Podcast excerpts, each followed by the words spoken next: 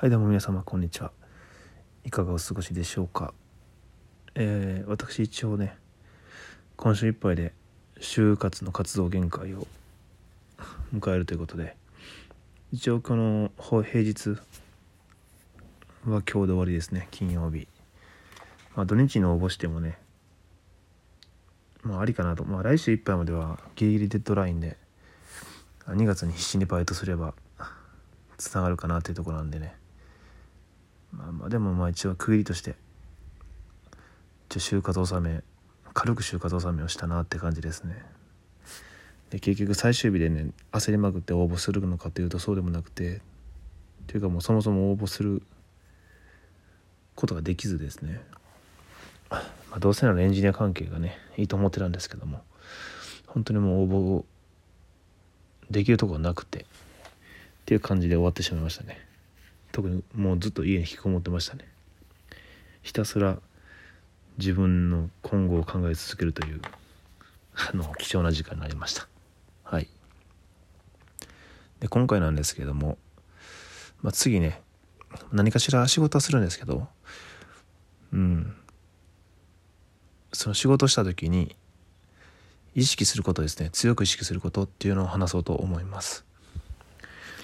えー、今までねなんとなくその調理の仕事についてなんとなくやってきて、まあ、その中でね、まあ、まあ自分なりには努力した点とかあったんですけどもあまりにも無計画だったし努力の種類もね自分本位で自分がしたい技術とかの習得とかあくまで自分本位だけに走ってきたし役職とかにもねつくことも目指すことなくですね、まあ、楽なポジションでずっといたんですね、まあ、そのことを深く後悔したので今回の就活をするにあたって。で意識することを言っていきます。まず役職ですね。さっきも言いましたけど何かしら役職に就くことを目指したいと思いますね、まあ、年齢的にもそうですしやっぱその履歴書にとか職務経歴書にそういう役職を書けないことのねデメリットが多すぎる。というかまあ普通書く書けるんでしょうね。もう30も超えるとねそりゃそうですよね。自分で店する人ももう普通にいますしねざらに。うん。ですしまあ同期の中でもその役職ついてる人がいたんでうん。役職です。もう店長でも何でもいいんですけどとにかく役職をつけるように頑張ると。で、まあ、マネジメントですね。能力とかその部下の育成とかももっとねなんとなくやるんじゃなくてちゃんとその勉強とかして役職ついたり解くんですよね。あの評価するとかね。あのいろいろな、まあ、仕事にも活かせますしもっとしっかりとその辺もしていきたいと。あとはそうですね。汎用性もしくは専門性の高い資格を取るですね。うん。そしてこれもまあ似てるんですけど数字として残る実績を作る。これないんですよ。まあまあ資格についてはね賛否両論あるんでね特に意味ないとか。で結構意味ないプログラミングとかの世界意味ないの力が強かったんですけどやっぱねその履歴書とかに書けないんですよね。なんか持っとかないと。まあギリギリね、まあ、僕は調理師とかは持ってるんですが書けたんですけどやっぱり例えば工業高校に行ってるんですけどその時にもあったんですよね資格。危険物とかねなんかそういろんな学校に在学中に取れるような資格があったんですけど多分3つぐらいあったんかな。もう挑戦はしたけどすぐ勉強もせずに行ってるから落ちるに決まってるしそういうのも取りこぼしてるじゃないですか。まあ結局努力不足はかなり見られるなっていうのはありますね。うん。まあ実際そうですしね。あそこでまあそういう工業高校だったんですけど僕も。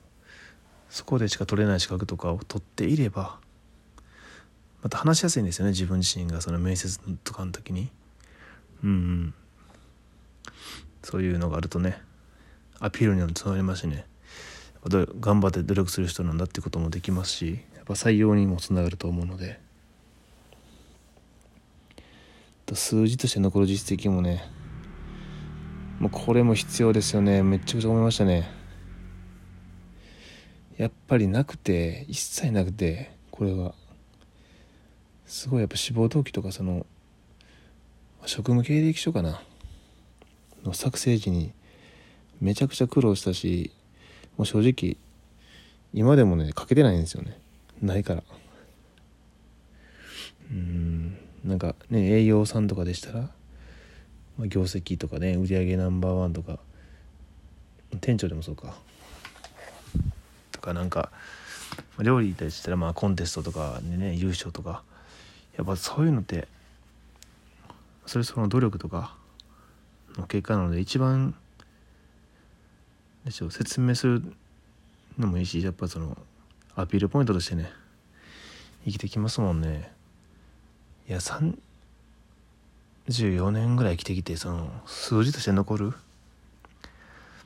ものが実績1個もないっていうのもねまあ実際は自分自身ね驚愕の事実でしたしね。なんとこうふわっと生きてきたらこうなるんかと。何も残らん。残っていない。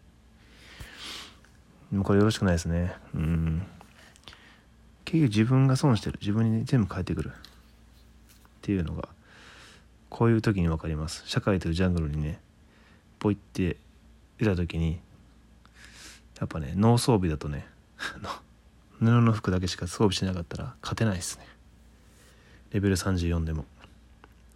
そうなんですよ。レベル34でもやっぱりねそこそこね鉄の鎧とか鉄の兜とかね炎の剣ぐらいは装備しとかないと無理っす。周りの強豪マスチとは違うねダンジョンに行くことになるのなのにね敵のレベルも高い。まあ勝てない。帰るうちになると終わりですね。なのでそういうことをもう強く強く意識しようと。次の仕事ではね。もうどんな職種に就こうがその職種で活かせることを考えてどういう役職につけるのかどういうことが売り上げとか数字として残せるのか考えてそれをまあ早くね達成できるように仕事を持っていきたい組み立てていきたいですね。うん、まあ生産性ですねその実績につながる分生産性自分のまあししている仕事の深掘りですよね。ただするだけじゃなくてやっぱりうん意味を考えようかなと思いますねもっと。どうすれば速くなるかとかそんなのは当たり前なんですけどもっと深くとかもっと経営者目線というか、まあ、どれだけの仕事この仕事をしたらどんだけのお金が入ってるのかそれがどうお金が動いているのか誰が得してるのかうん、いくら入ってきていくらが出ていくのか。いくらマージンが取られるのかとか。今の仕事の中で何をすれば市場価値が上がるのか高い人になれるのか。ですね。どういう企業が今の仕事とつながっているのか。その中でも自分はどういう業界の中でもどういう位置にいるのか、まあ、今後どうなっていくのか。ですよね。まあ正直ね将来ねもうフリーになりたいんですよね。その株式会社とか起こすとかじゃないんですけど、まあ、フリーランスって言ったら聞こえはいいですけどね。そうやったら資金もいらないですし技術さえあればねいけるということで。でまあ会社とかに抜き取られるマージンとかも少ないから儲けもねほんと自分次第。だそのためにどうしたらいいのか。一人で仕事を回すにはどうすればいいのか。どんなスキルがいるのか税金の勉強会計何を武器とするかとかね。うん。まあ副業ですよね。副業もちょっとしていきたいんですけどね。副業。本業の延長線にある副業なら一番ね効率がいいんですけどね。自分のスキルも業務スキルも上げながらプラスアルファの稼ぎも手に入れるし。それともうん、まあ、その仕事をどこで探すのか。まあ、クラウドワークスとかああいうところで探して見つかるものがまあそういう点ではねエンジニアの仕事プログラマーとかねああいうのが一番良かったのは良かったんですけどね絶対あるので副業にもつながりやすくて良かったんですがそれがまあ実際ねちょっとまあまあ自分の選択の結果的に厳しそうなので、うん、現実的にもね。まあ何せできることどうするのかですよね。もう考えることと課題が多すぎるんですけど。とにかくまあ今こんな感じで考えていて本当にあとは仕事についてから何かしらのねその仕事の中でなぜ次のねこういう機会、まあ、それがフリーランスになるのかねもう一個ワンランク収入を上げるためにももう一回転職する時なのか分かんないですけど次のこういう時にのためにですねしっかりと自分に力を蓄えて備えてあの次はね今回年収大幅ダウンのねこんなふわふわした状態なんですけど次はちゃんとね実りある。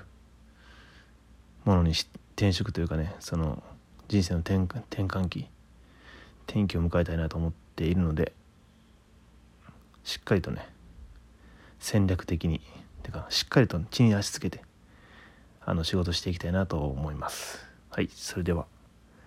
それではまた。